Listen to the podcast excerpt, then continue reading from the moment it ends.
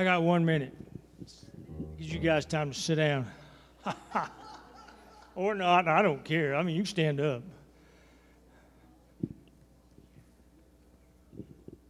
Okay, I've got several announcements today, so I'm going to do the bulletin first. So pay real close attention. Children's Church, Youth, Men's Ministry, Men's Breakfast, Heart to Heart, uh, Prime Timers, Sunday morning service, Sunday night service, Wednesday night service. Okay, that's it. That's the bulletin. It's in there. And, and, and I'm just going to leave it up to you to read it. So I got some other stuff that I want to get to for sure, so I don't want to take too much of Brother Rick's time.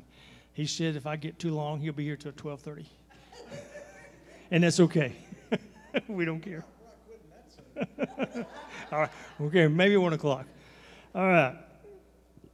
Several things. Um, we had a great Bible study yesterday, by the way, for the guys. We're studying in Matthew, and um, it's really good discussion and learning about the Word for all of us. So if you ever want to think you want to do that, uh, come to our Bible study because it really turns out good. okay, first of all, I'm going to regress to something or digress, what do you say? I want to thank all the members. This is the last Sunday that we do not have a full time preacher. So, I mean, so, and, and so to, to catch up with that, I want to say thank you to Brother Gary, Brother Dan, Miss Emily Cross, Miss LaDonna, Brother Ron, Brother Lynn, and Merle. Now, if you guys want to stand up, you can. If you don't want to, you can sit there. But I want everybody in the audience, for the last 11 months, we have done dozens of resumes, dozens of interviews, hours of prayer, hours of online sermons to listen to, and meetings, meetings, meetings, meetings. So, for all of that, everybody give them a big hand.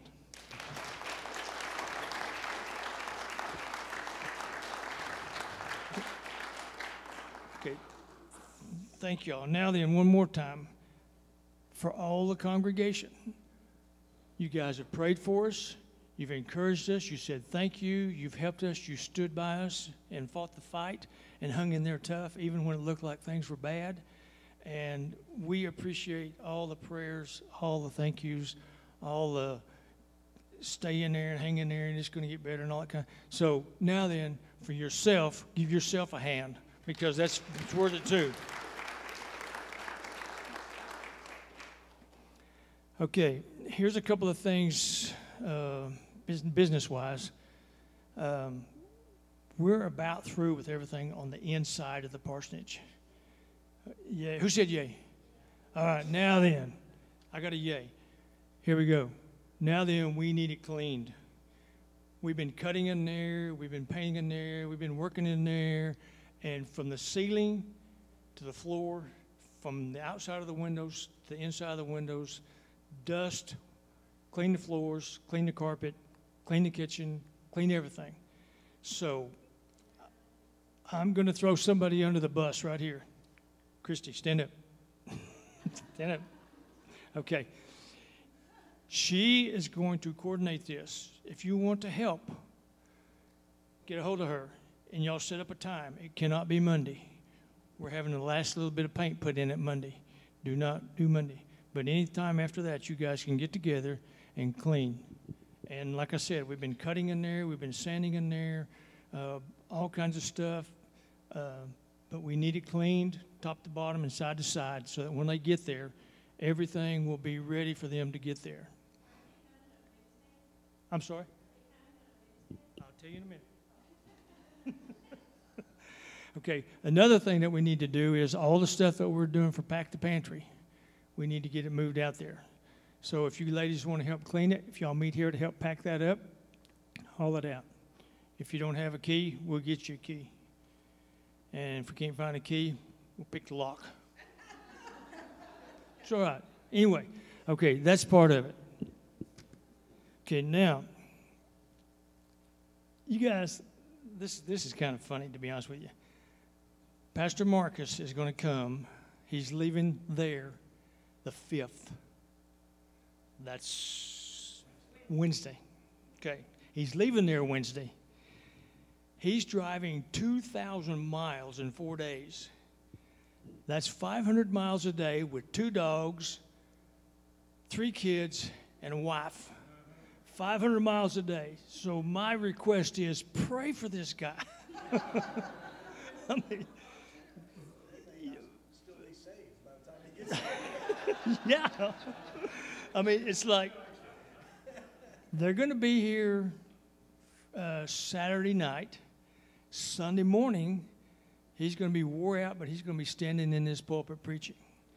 So remember him in prayer every day because, I mean, and I'm, I'm teasing about the dogs and the cat, but he is driving 500 miles a day for four days to get here. And that's, that's worth some prayers right there, guys. So um, just keep that, in, keep that in your mind. Okay. Uh, another thing that is really on our hearts is next Sunday night we're having a cookout. Brother John and where do you go? Oh, he's outside. Okay, and Brother Bob are doing a cookout. So what we need y'all to do is we need you to bring all the stuff that goes on hot dogs and hamburgers, like onions, pickles, mustard, mayonnaise, uh, anything else you want to bring, baked beans or whatever, and dessert. so if we don't have pickles and mustard and mayonnaise, that's okay, but bring dessert. Okay, uh, we have a couple of more projects in the parsonage, but we're nearly done. If somebody wants to do some sheetrock work. We have about four pieces of sheetrock we need to put up in the uh, storeroom and finish that out. We still have some plumbing to do. Uh, we still have a little bit of fence work to do. But if you're interested, what? Oh, I thought somebody said something. But anybody that wants to help with any of that, we're starting in the morning again, probably about 9:30 to 10 o'clockish, and going to try to get as much done as we can. It all has to be done by Friday. He's moving in He'll be here Saturday. His clothes and everything will not be here until the 11th. So he's staying in a motel until then, but on the 11th, everybody that wants to, we'd be glad for you to gather up out at the parsonage and help unload his. This is a cargo container. I think they're shipping it down via a boat and from Los Angeles over to here. So we, we will get together and unload it and get him moved in and then come pick the container up. So keep that in mind too. That's on the 11th that it'll be here, and we're going to need a lot of help because it's going to be full. All right, that's all I have. Anybody got anything else they want? Okay, guys, with the helping with the offering.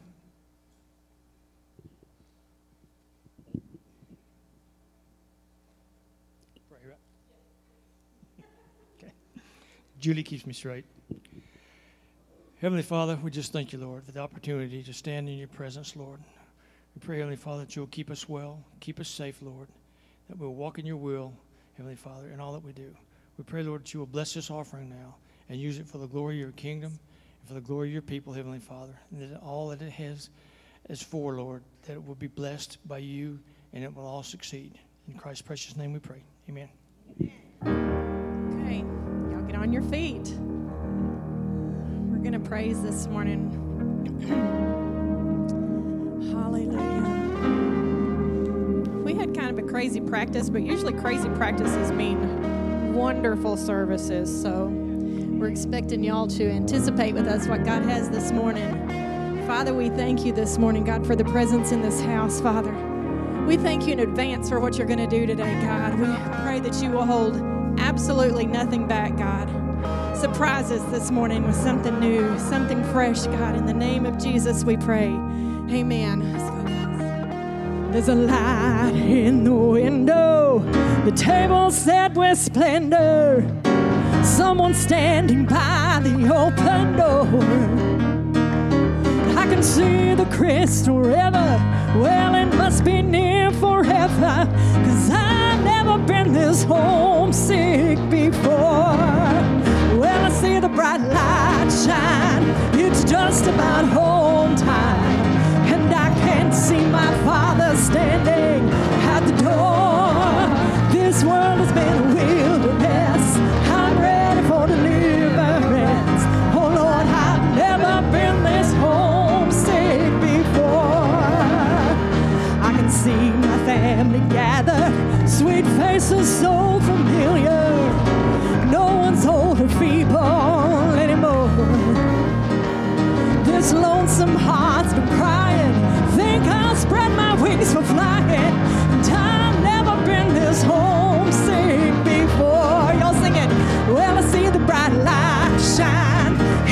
just about home time. And I can't see my father standing.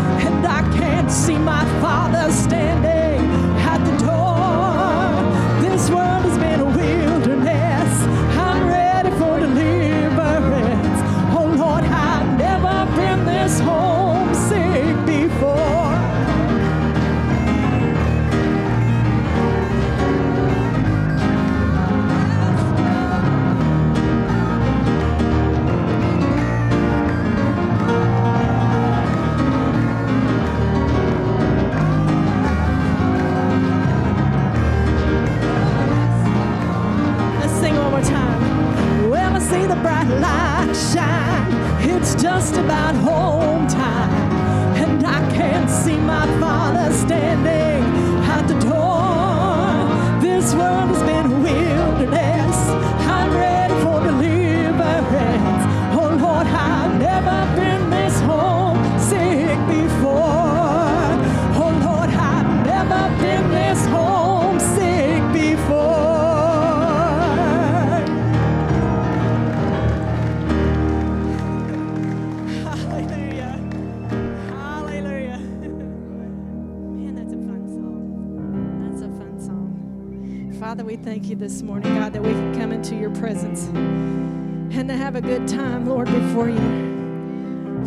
just want to thank you this morning, God, that that day is drawing near, God. But until we get there, Lord, the promise that you never leave us and never forsake us is always there, God.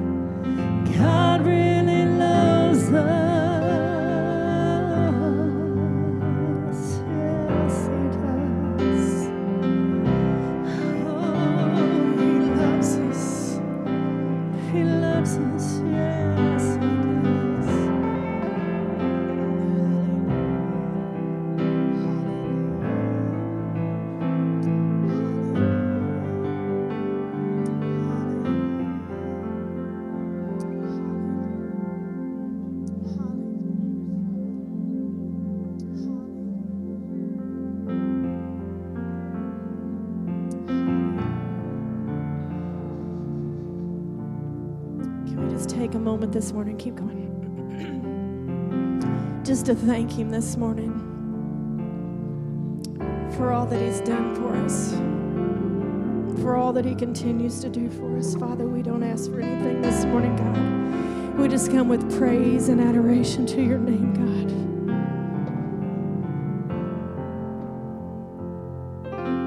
Father, if we take the time to think about God, to think about how you're always there for us, it's a little overwhelming, God. We take it for granted, God, that every step we take, you're walking side by side. And for miles and miles, you've probably carried us, God, until we get our footing back.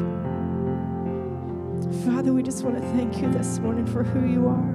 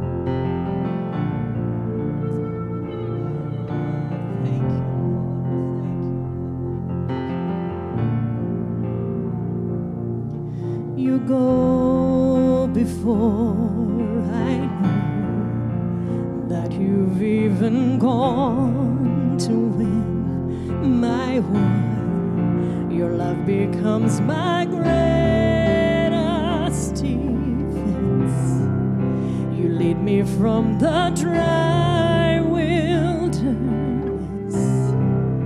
and all I did was praise, and all I did was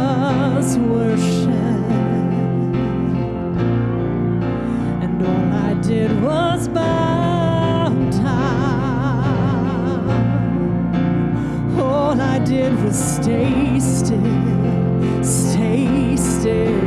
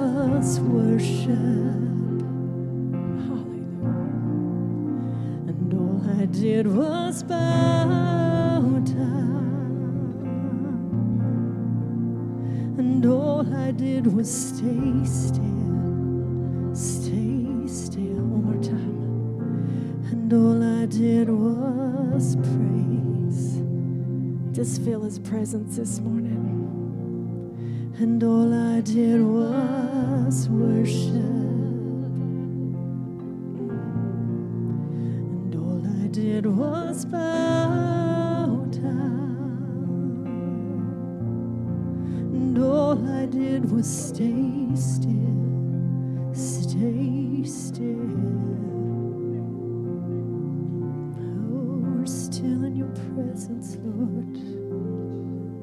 We are still in your presence, Lord. You want to come ahead and Brother Rick? We're still, Lord, this morning in your presence, God. Thank you, Jesus. Have your way.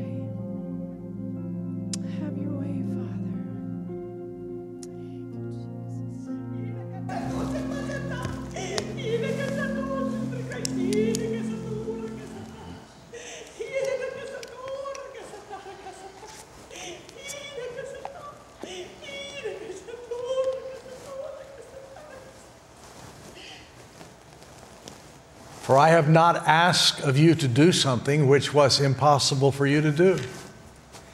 But rather, I have called my people to walk in my presence, to walk in obedience, to offer worship and praise unto my name, to lift up my name, to serve me, to worship me. I call again to my people and I say, Look not to what you can do, look not to what you understand, but look to me. Hallelujah. Hallelujah. Hallelujah. Father, we're so grateful for your presence today. So grateful for your presence today. Mm. Father, no reason for us to show up if you're not here.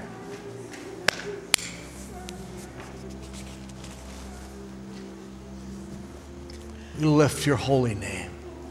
We lift your holy name. We lift your holy name.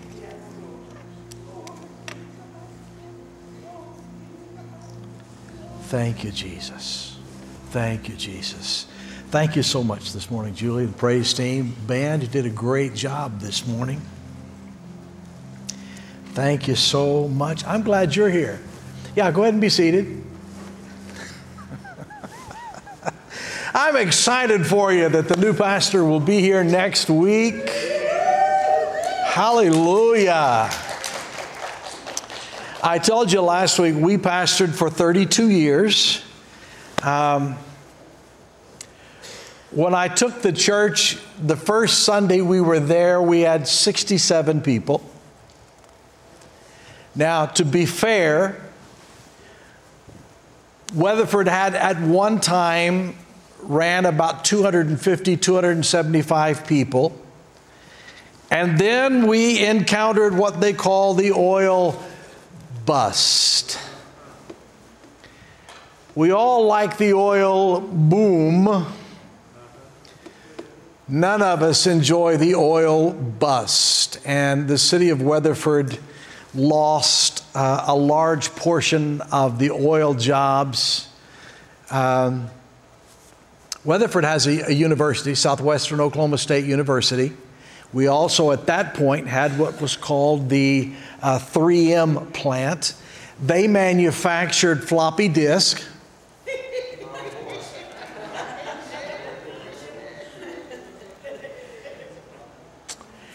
So, they had another part of the plant that manufactured 35 millimeter film.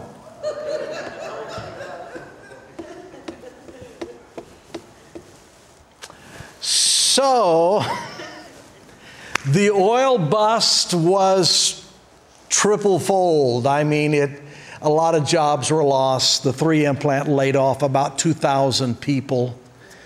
Um, and so the town really struggled. And it was during that point that the pastor previous to me uh, watched as the church went from about 250 people down to about 60 people. And uh, he stayed through all of the oil bust. And so I, I came in on the tail end of that. And God blessed uh, in, in that 32 years in pre pandemic. How many of you understand that term nowadays? Um, pre pandemic, uh, we had about 700 people. So God blessed very, very abundantly.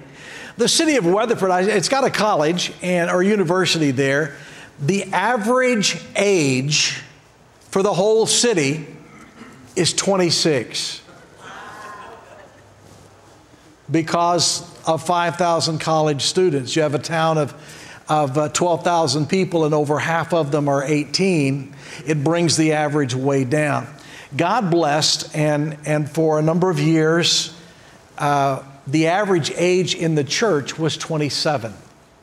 So we had a very young uh, congregation. God blessed us for two reasons. Number one was our missions giving. Our missions giving went from $8,600 a year in 1990 until 2022, uh, about $450,000 a year.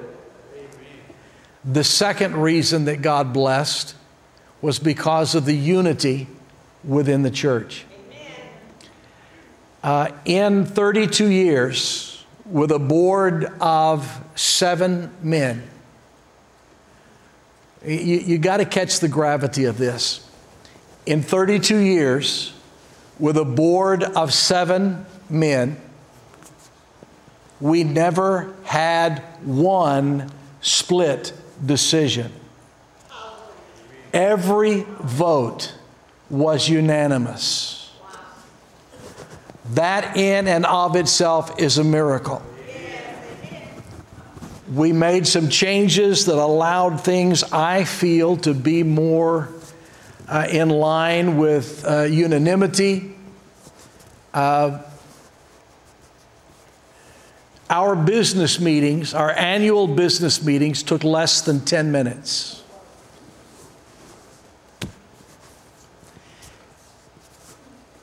We didn't do a lot of voting on things. That's why people elected deacons. And the deacons were indeed Aaron and Hurs. They upheld my arms to make my job easy to do what God had called us to do. And it was through that unanimity when I began making preparations to step down, and I, I knew it was time. Uh, John Maxwell, and this is not the message. That's another three hours later. Um, when I began making the preparations to step down, we, we made the decision that it would be by way of transition. Uh, I had a staff of seven people, and uh, a board of seven men.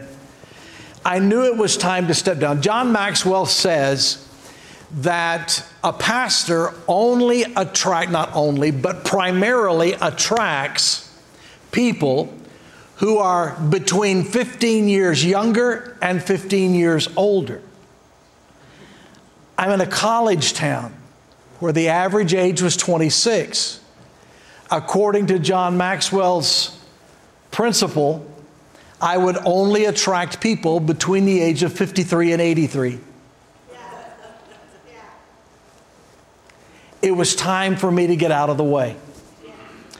And so uh, we began making preparations for me to step down.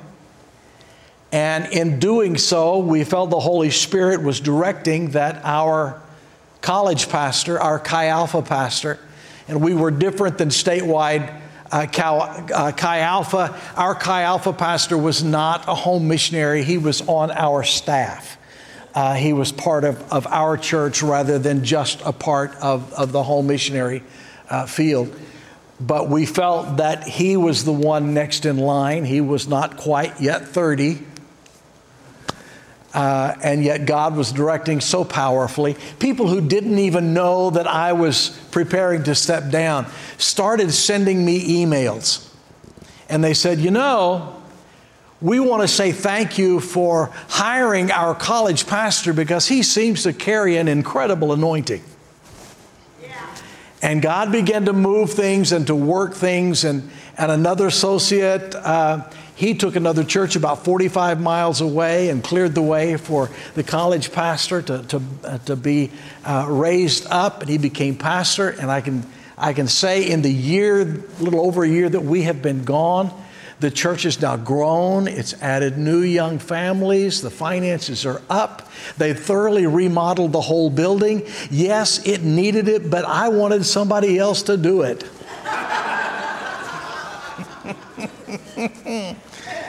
and so uh, that way I could say, you know, it's not my circus and not my monkeys. Y'all do it.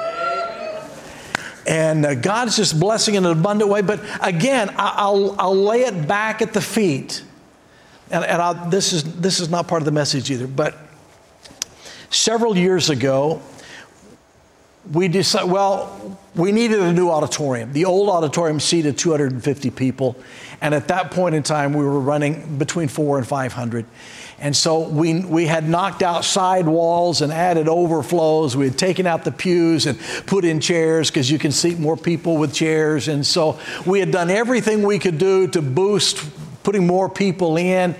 And, and uh, we knew that we needed to build a new facility, so we hired a company that came in and looked everything over. They counted parking spaces, they counted the kids in the, in the, in the nursery, they counted kids in children's church, they looked at the number of classrooms, they looked at how many toilets we had. I mean, they did everything. They looked everywhere, and then they came back with a report to tell us what we need. And they said, if you build a new auditorium, you will destroy the church because you don't have enough parking, you don't have enough classrooms, you don't have a big enough nursery, you don't have a big enough children's church, you sure enough don't have enough toilets. And they said, but if you insist on building a new auditorium, it'll cost you $6 million for a 600 seat auditorium.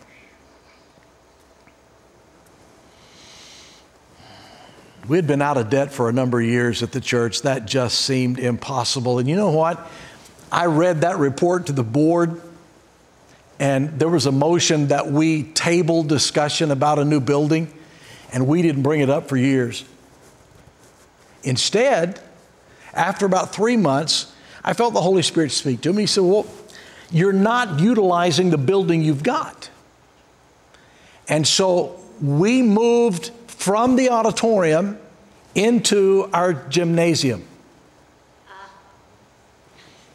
Actually, I called it our cafegimatorium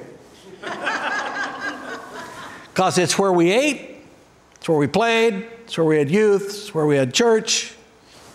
It was everything. And so we would set up chairs for every Sunday Wednesday night, it was strictly for the teenagers and the children. We would tear everything down Sunday night, use the building throughout the week, set everything back up on Sunday. Well, after about two years of that, we were tired. And so the thought hit me why not turn the gym into a full time auditorium and build a new gym? Because I could build a gym a whole lot cheaper than I could build an auditorium. Yeah.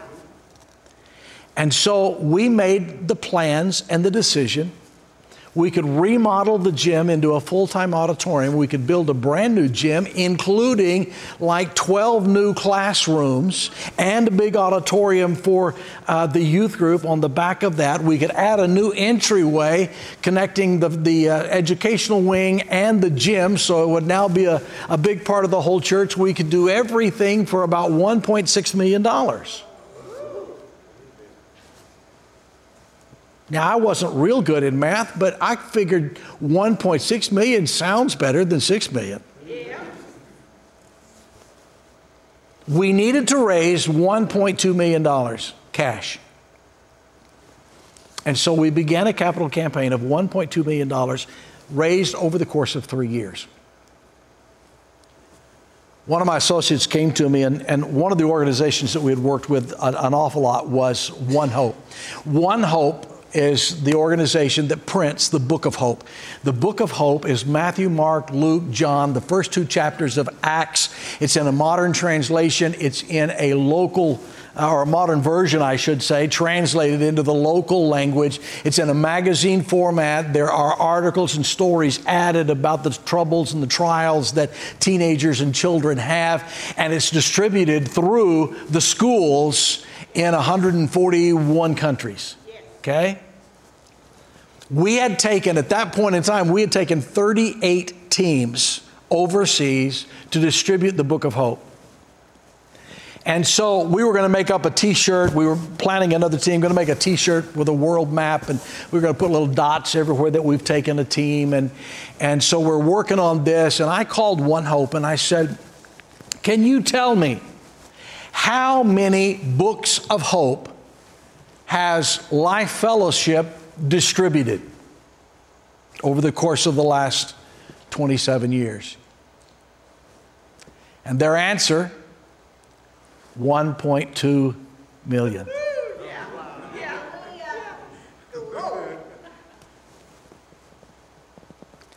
And so when we had our, our banquet for our capital campaign and, and finished raising the money, God gave us $1.2 million. He gave us a dollar for every child that we had reached around the world. Now, the statistics are with the book of hope, when you hand one to a child, five people will read it. Yeah, that's right. And out of every five people who read a book of hope, one of them will accept Christ. So basically, for every book you hand out, somebody is going to be saved. So we had been a, a partner in seeing 1.2 million people won to Christ. God gave us 1.2 million dollars. Now, anytime you go into a capital campaign, and maybe you already know this because you've got a beautiful facility. Anytime you start raising money for a project, there are people who find it's easier to get mad at the preacher than it is to pay your pledge. Some of you, you're looking at me like a tree full of owls. Sometimes people find it easier to get mad at the preacher than it is to pay the pledge. So they get ticked off and they leave. Every building fund goes, building campaign goes through it. People had told me it's going to happen. Pastors had warned me. They said, Hey, I've been through it. I know this is what goes on. And I said, No, no, not my people. Uh huh. And sure enough, there were about 20 people got upset with me, and they, uh, they accounted uh, for, um, I, I think it was 150 something thousand dollars worth of pledges that walked out the back door without paying them.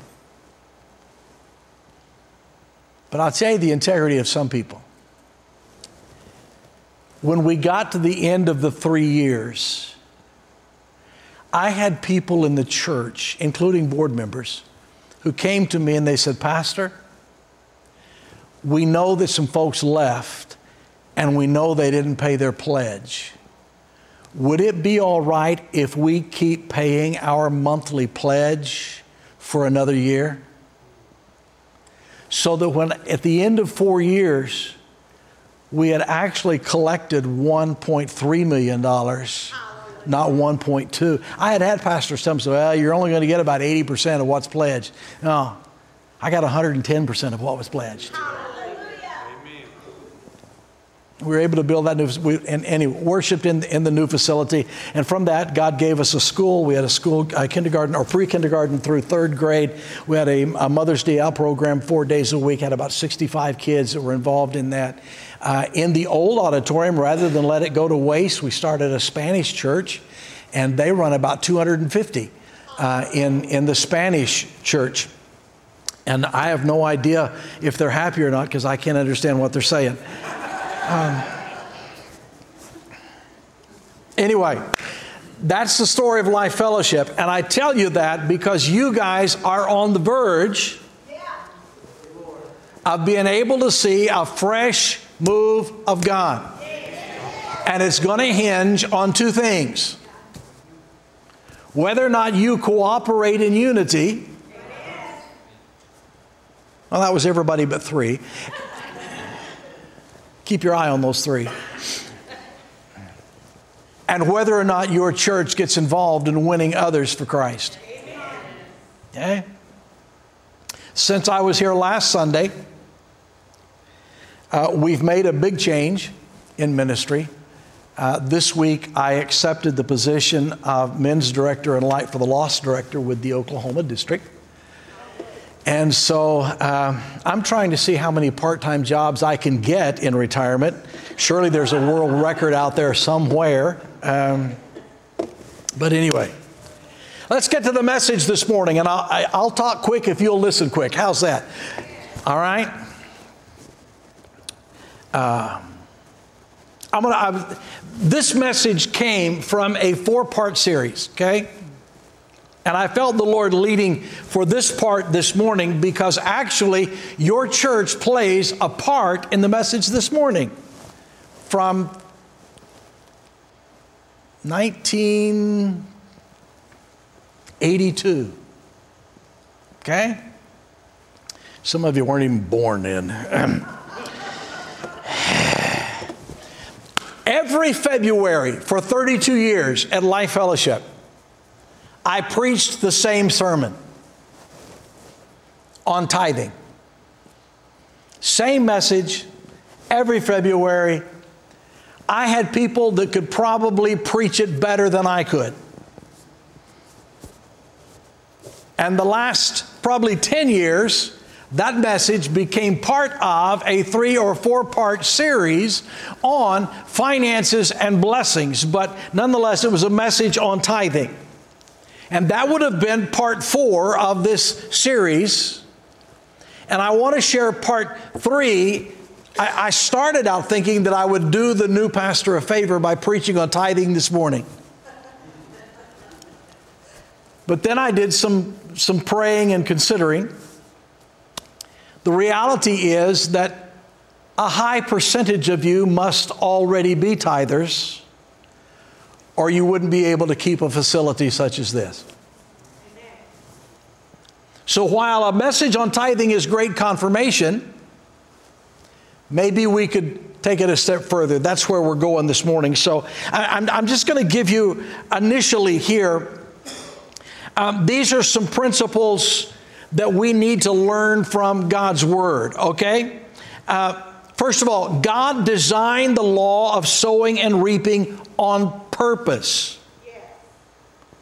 The harvest depends on which seed and how much seed.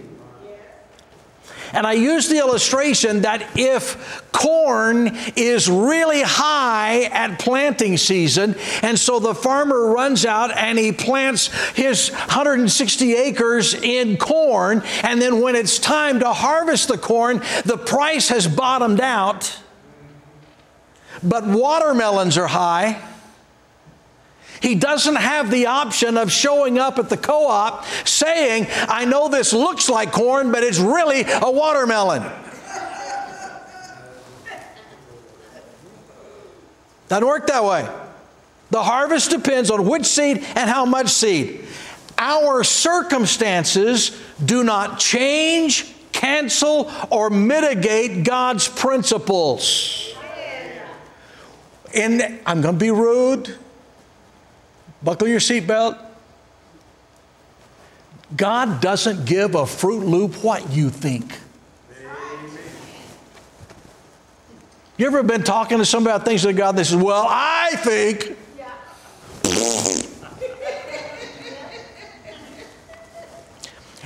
Every seed produces fruit after its own kind.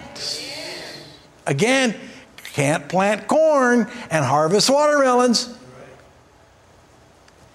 You have to have the faith to sow what's in your hand now to set the principle in motion for the harvest that you need tomorrow. The seed outside of the soil cannot grow.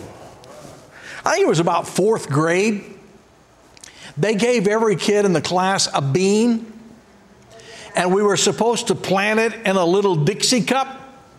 And we were supposed to, you know, give it a little bit of water every day, and we would watch over the days and the weeks, and it would sprout up. And, and it was supposed to be a fascinating lesson, you know, in agriculture, how all of this happens. The problem is that there's guys like me that are ADD.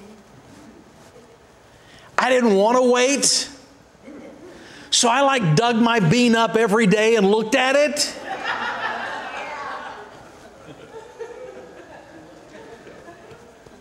And I didn't understand why everybody else's bean was sprouting. And my stupid bean was just sitting there. I wanted to blame it on the bean. Okay, that went over.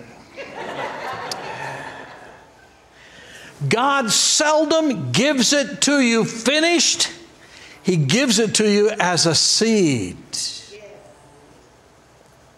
God said every seed you sow has a time attached to it, a season.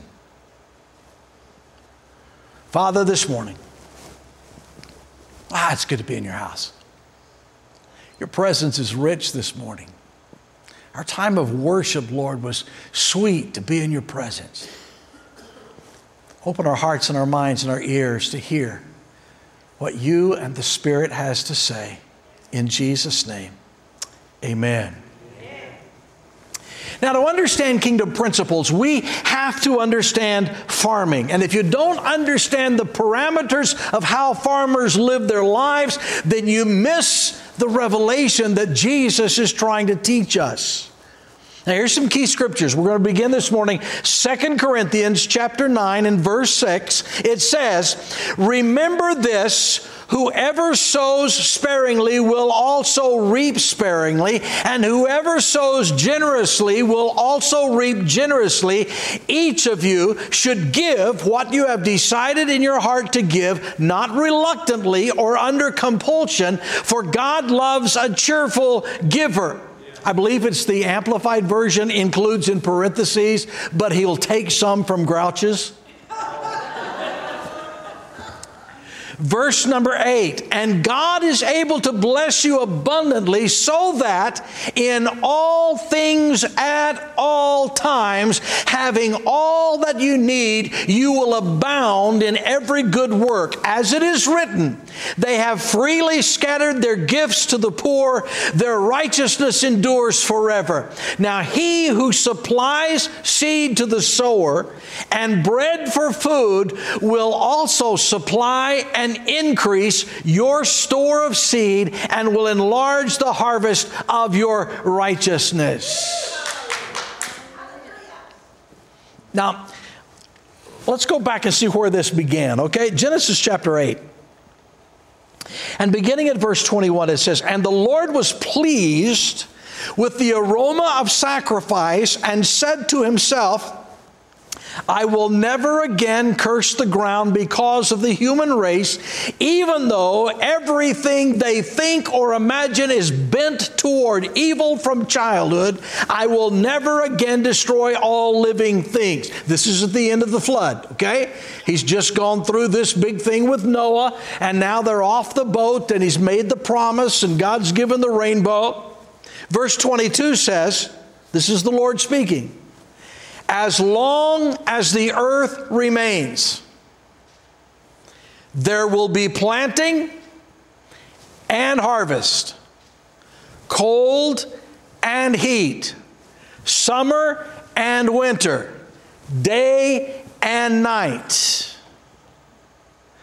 You say, Do you believe in climate change? I believe the climate has changed a whole bunch. But I also believe this earth is going to last as long as God needs it. And there's always going to be planting and harvesting. There's always going to be hot and cold. And there's always going to be summer and winter. And there's always going to be day and night until God says, I'm through. All right, there's my political correctness. In Second Corinthians, it says, remember these things. Now, Genesis couples words together like planting and harvest, planting and harvest, planting and harvest. Some of the translations use the phrase seed time and harvest, but it means the same thing. It was never designed for you to hold your seed. Sowing was expected. You may be a farmer with a barn full of seed, but if you don't put it in the ground, you're never going to have a harvest. You can have a seed and not sow it, but the consequences are that no matter how long you hold that seed, you're never going to see a harvest. Now, here's take home principle this morning. Number one, you cannot hold, or you can hold your seed you can eat your seed. You can wear your seed. I'll add, you can watch your seed. Big screen. But if you don't sow your seed, you'll never reap the harvest. Now, this is going to help somebody here this morning because right now you can't figure out why it seems that other people are being blessed. Other people, just like you, seem to have more than you have. In fact, there's some people you know they don't make as much as you do, and yet they seem to, to live a more blessed life. Now, pay attention to this and don't get upset what I'm going to say. I can say, Sometimes people spend all their time praying about being blessed when they should be plowing. Mm. I didn't see anybody bringing in tomatoes, so I don't think you can hit me with anything. Some folks spend their time praying when they ought to be in the field digging up dirt and planting seeds. Instead, they're constantly begging God to meet their need. But it's seed time and harvest, planting time and harvest time. If you have seed, it must be used for its intended purpose in order for it to produce a harvest. I usually only use this line when I'm preaching a missions convention, but it fits right here this morning. Not everything God gives you is for you. Okay, that's not going over either. Well, let's see. Maybe page three. The purpose of a seed is to sow it so that can, it can produce more after its own kind. Here's principle number two this morning God does not require you to plant a seed that He has not already provided. Now, some of you right now are so discontent with the season that you're in, and God keeps saying that you're holding your future in your hand right now. And you keep looking at the seed that could change your future. But the problem is that you've been eating your seed, or you've been wearing your seed, or you've been living with your seed for so long, you no longer recognize it as a seed. You got to sow that seed. You sow the seed of your life. You need to sow the seed of your influence. You need to sow the seed of your service. Maybe the reason that God's not giving you more influence is because you don't sow the seed of the influence you have right now. Maybe the reason God doesn't give you more finance is because you won't sow the financial seed that He has already given you. When I was growing up, I grew up in, in Bethany, the Oklahoma City area. And my dad ran a body shop, okay, repaired automobiles. And my dad would buy an old beat up car and he'd fix it up paint it, clean it up, make it a nice vehicle again. And so almost every weekend, my dad would have a car sitting in the driveway of our house with a for sale sign in it. He'd run an ad in the, in the newspaper back then. You know, the, the Sunday Oklahoman came out on Saturday, and which I thought was strange because hey, if you knew the news, what was going to happen on Sunday, if you knew it on Saturday, you wouldn't. But anyway, Dad would run an ad in that Sunday Oklahoman, and, and he'd list the phone number there. And I was about maybe eight, nine years old, and, and dad told me that he would put that ad in the newspaper on, sun, on Saturday, and then on Sunday morning, he would pay tithe on what he needed to make off of that car. Paying tithe in advance. What a novel idea. You know what? Almost every Sunday, I, I, don't recall a Sunday that it didn't happen. Dad sold the car for what he needed to make on it. And I learned from that lesson, and, and, more than once in our life, Christy and I, when back when we were evangelists, we would pay tithe in advance on what we needed the offerings to be that week in the church. It's the only way we could make budget. Seed time and harvest. Back in 1980, we decided we would, at that point, we were living in Duncan. We had worked with Teen Roundup for uh, several years, and we had traveled as evangelists at the same time. And we left Teen Roundup. We were going full time as evangelists, and we needed to sell our home there in Duncan. So we put our house on the market.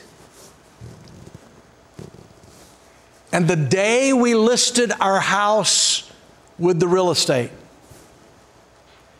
Halliburton laid off a couple of thousand people. And the housing market We took everything out of our house. We put it all in storage because we didn't want to be out holding revivals in California and the realtor called and said, Hey, sold the house. You need to move tomorrow. so we put everything in storage. We were, had a travel trailer that we took with us and, uh, for our, our ministry. And, and so we moved into the travel trailer. We were thinking the house would sell almost immediately.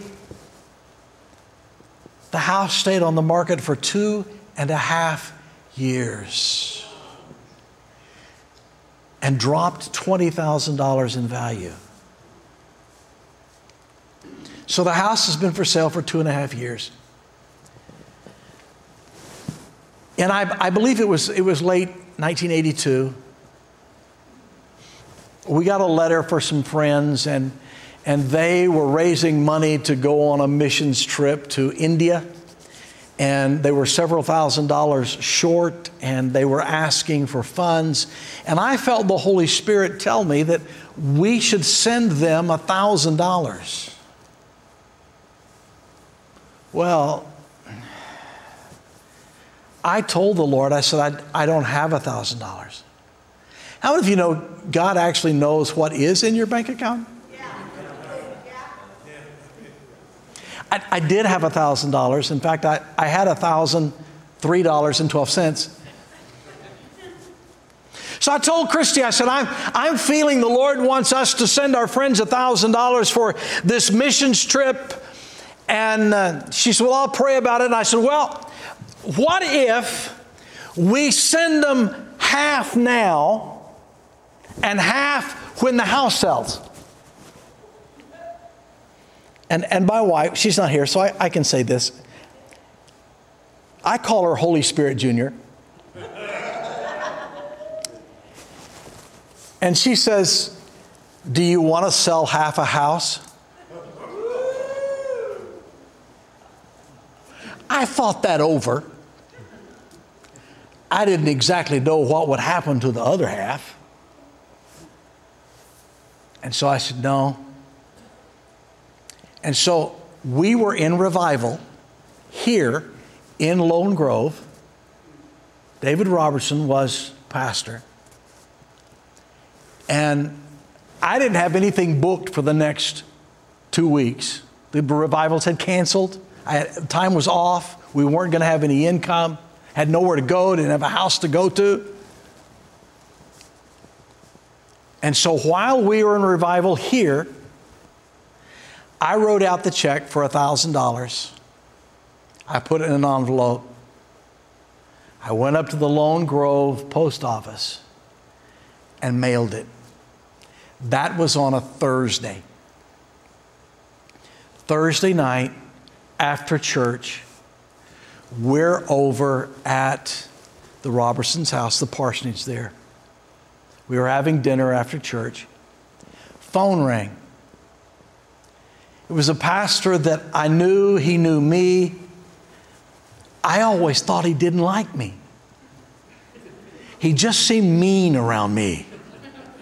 I just thought he was grumpy and cantankerous and didn't like young guys. And how he found me, I don't know. It was long before the days of cell phones. He called the parsonage and asked Dave, Is Rick there?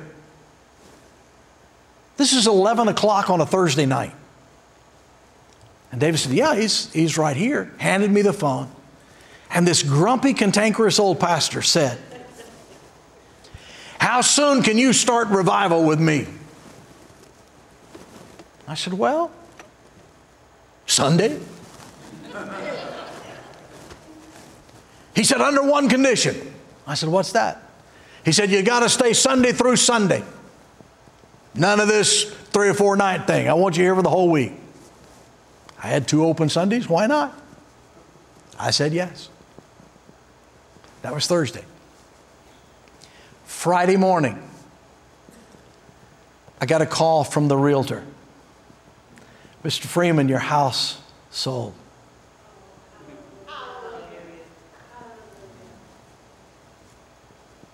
I'm talking seed time and harvest. The next week, when we went to hold a revival with the grumpy old dude, was one of the best revivals we had ever had. He was one of the kindest men that I had ever met. And they paid us more than what I would have made in four revivals for a whole month.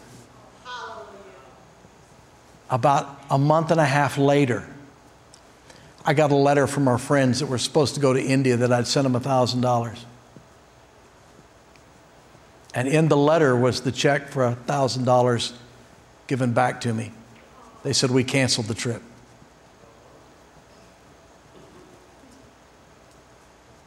Now, that seed, and it was supposed to bring a harvest, wasn't any way in the world I was putting that back in the bank with the $3.12. we mailed it to some other missionaries who were, at that point, missionaries in South Africa and planted that seed in their ministry. Little did I know, my children are now missionaries in South Africa. Seed time and harvest. We got so many stories that are similar to that, but every year as pastors at Life Fellowship, we planted 30% of the church income in missions. For every dollar that came in, 30 cents of that, a minimum, went to missions. It's seed time and harvest. It's worked. It works. Principle number three some people have a spirit of poverty over them, their family, their finances, and their future. Now, you'll agree with me. You can look at and you can see where poverty seems to cross generational lines. It seems like every generation and every generation, the next generation, the family just continues on and on in poverty. If you don't teach the next generation how to sow, if you don't teach them how to plant, they will continue to operate under a spirit of poverty from generation to generation. My grandpa used to tell me how he tithed and how God provided. And I was just a kid, but I remember his teaching and I remember his stories. He was the first one to ever teach me that I should tithe on the gross. And this is what Grandpa said. Don't blame me. This is, this is Grandpa Mac. God should get his before the government gets theirs.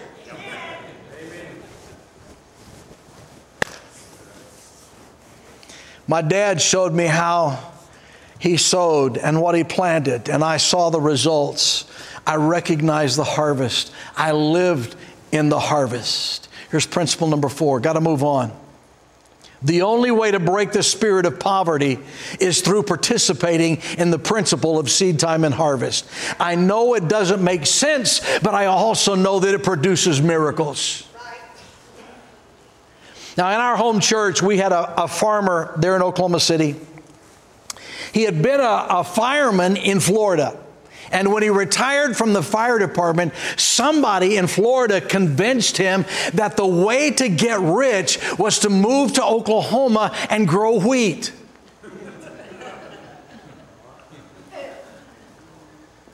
I question the mental abilities of some Floridians. But his name was Charlie. And one Sunday, Charlie heard my dad talking about Light for the Lost, and dad shared on how he could be a soul winner just by giving toward missions. And Charlie, Charlie got all excited. He wanted to be a soul winner, and so he pledged $5,000. When Charlie got home, Mrs. Charlie was not a happy camper. Mrs. Charlie called my dad and she chewed him out royally. They were in the hole as farmers. He was trying to live on a fireman's pension. How in the world did my dad have the audacity to ask him to pledge $5,000? Well, that was the year that they discovered oil on Charlie's farm. At least the first well was oil, a second well was gas. There were a total of four wells on Charlie's property. Here's a prophetic word Charlie wasn't broke anymore. My dad preached Charlie's funeral several years ago, Charlie's wife came up to my dad at the funeral and she asked him to forgive her for being so angry that Charlie gave money he didn't have to give. It's called seed time and harvest. And the way to break the spirit of poverty is to plant seed. Here's principle number five this morning. Just as some people have a spirit of poverty, there are other people have a spirit of greed. They cannot, they will not plant seed anywhere, anytime, for any reason because it's their seed. They earned it, they worked for it, they invested for it, and nobody is going to take it away from them. I have lived my whole life in fear that God was going to ask me to give away everything I love. I'll never forget, we were on the evangelistic field. We'd come home to our home church for just for a Sunday that was off. We were visiting, and they had a missionary. That week, somebody had, brought, had bought me a brand new pair of shoes. Again, it was back when, when oil was good in Oklahoma. They bought me a pair of lizard shoes. I'm talking fancy, sharp, best fitting pair of shoes I had ever had. I didn't want to take them off. And I wore them to that Sunday to hear the missionary. And the whole time the missionary was preaching, I kept looking down at my feet, saying, God, please don't. I just knew. I just knew God was going to require me to give him my new shoes. And finally, I got to the point I said, Okay, Lord, I'll do it. I went up to the missionary after service and I looked down. He needed new shoes. I looked at his shoes. I looked up at his face. I said, What size do you wear? He said, An 11. I, I wear a 9. and walked out with my shoes. The only way to break the spirit of greed is with seed time and harvest.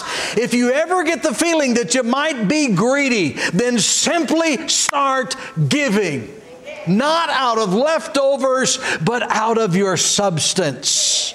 And the cure for greed is guaranteed. We had not been at Life Fellowship for very long when I knew that we needed to expand the building, but we had a problem. It was 1990, and, and the church still owed $67,000.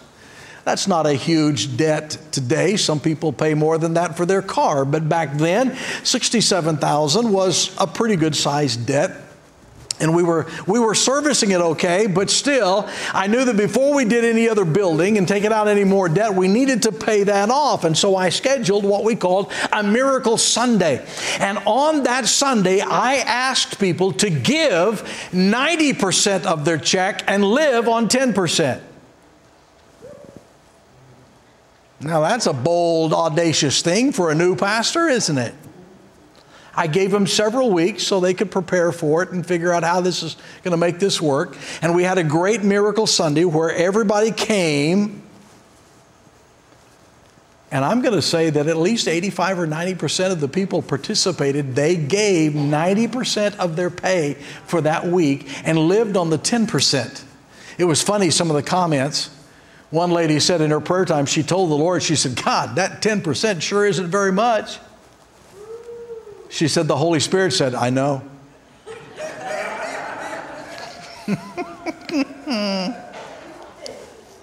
you know what? On that Sunday morning, around 100 people or so, they gave over the $67,000 that was needed. Debt was paid off just from people releasing that seed. We've learned the principle. We recognize our seed. Sometimes it's crazy faith, but we plant that seed, we sow. How many of you realize this morning there's a waiting period between sowing and harvesting? I reference back to the bean in the Dixie cup. There's a time in between. Principle number seven harvest time is work time. There's, this is going to catch some people off guard, I think, but when it's harvest season, it's work season. If you are a farmer or you were raised on a farm, you know what I'm talking about. You've planted the seed and the harvest has, has grown. I mean, the wheat crop is exceptional this year. Rain at the right time, sun at the right time. It is looking good. More bushels of wheat per acre than anything you've ever seen. But if all you do is sit on the back porch and rock in your chair and grin about how great the harvest is, you ain't got nothing. I mean, church people, they all want to shout and dance and everything when you talk about the harvest. But farmers know that when you say it's harvest time, that means it's time to work because somebody has to get the harvest in. Somebody has to go out in the field. Somebody has to do all of the reaping. And when you're sowing seed of finances, the chances are pretty good. You're going to have to work for it.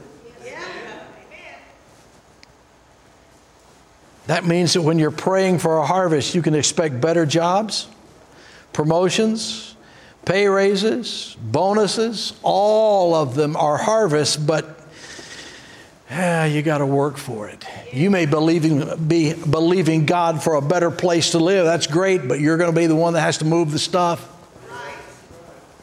I mean, the main reason we haven't moved out of Weatherford yet, it's stuff. I'm thinking about selling our house complete with attic stuff. A little bonus, you know. Buy this house, you get free attic stuff.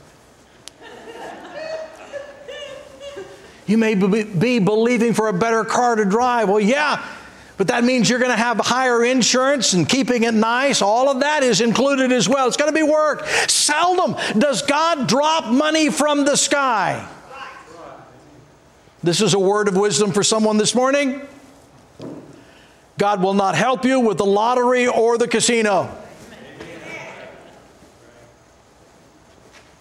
But you plant seeds. God provides a harvest. I love this verse. Ecclesiastes chapter 11 and verse 4, it says, Farmers who wait for perfect weather never plant. And if they watch every cloud, they will never harvest. So I've had people say, well, just as soon as we get the car paid off, we're going to pay tithe. No, you won't. Well, just as soon as I get that raise at work, we're going to pay tithe. No, you won't. Well, as soon as we get a better house and get our finances real, we're going to pay tithe. No, you won't. God has given you the time, the talent, the ideas, the passion to plant and harvest that will meet every need you have seed time and harvest. I'm going to close with this. You guys have been planting seed for a new pastor. You've been planting seed to see your church grow. You've been planting seed for God to bless this church. Now I'm telling you, it's going to require work. The new pastor is not going to say everything you like, and you're not going to like everything he says. I don't know your new pastor. I know nothing about him, know nothing about his life. I now know he has kids and dogs.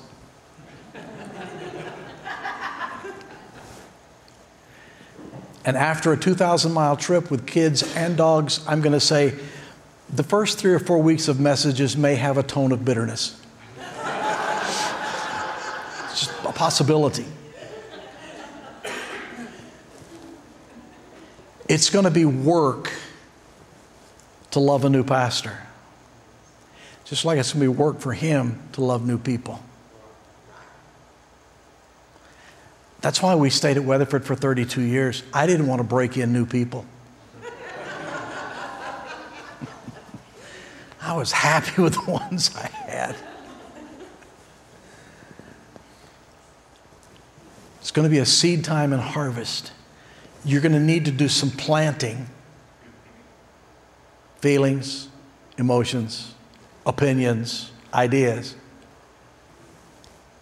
to see a harvest of a pastor that will fall in love with you and care for you, watch out for you, and reach this community. And you guys are in a, un- a unique position. I, I said this last week. This is not just a Lone Grove church, this is a regional church. There are so many small towns all around here. You guys are really a bedroom community. I know you know that. There's a lot of people to be reached, a lot of people to be influenced.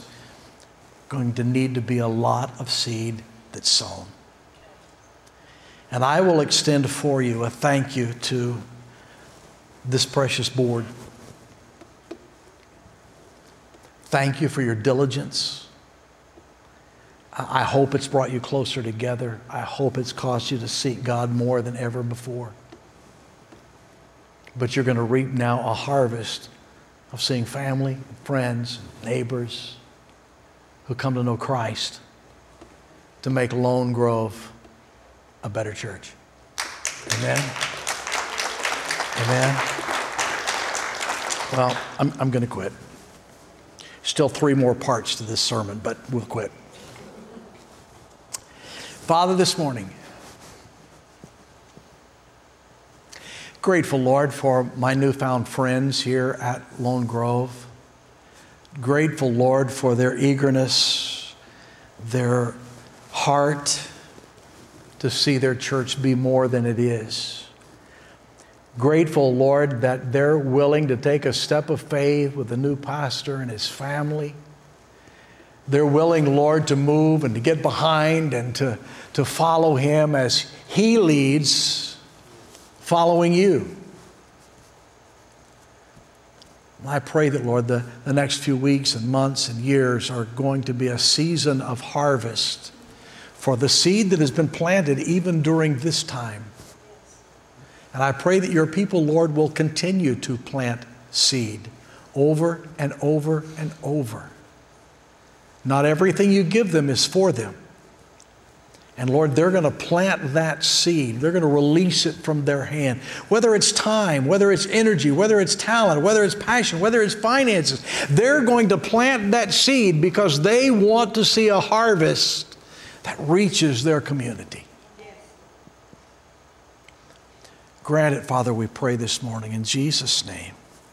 And everyone said, Amen. Amen. Back in the lobby, there's a. I, I wrote a book uh, some 10 years ago, and it's called It's Only a Test. Uh, the premise is this we have a bad habit of blaming the devil for everything. When the reality is the devil's not within a thousand miles of you. You know, lawnmower doesn't start, we blame the devil. The truth is, the lawnmower set out in the rain and the snow for the last two years and has not had the gas changed or been started. It's not the devil, it's, it's us.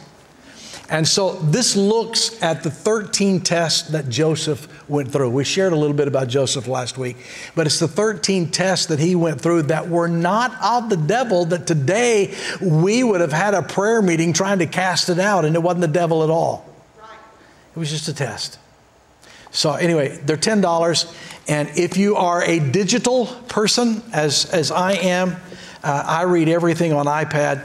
Um, you can go to rickfreeman.com. It's R I C, rickfreeman.com, and you can download a digital version of the book uh, absolutely free. So um, if you'd like that, I would appreciate You will enjoy the book. It's got the same weird humor that I have.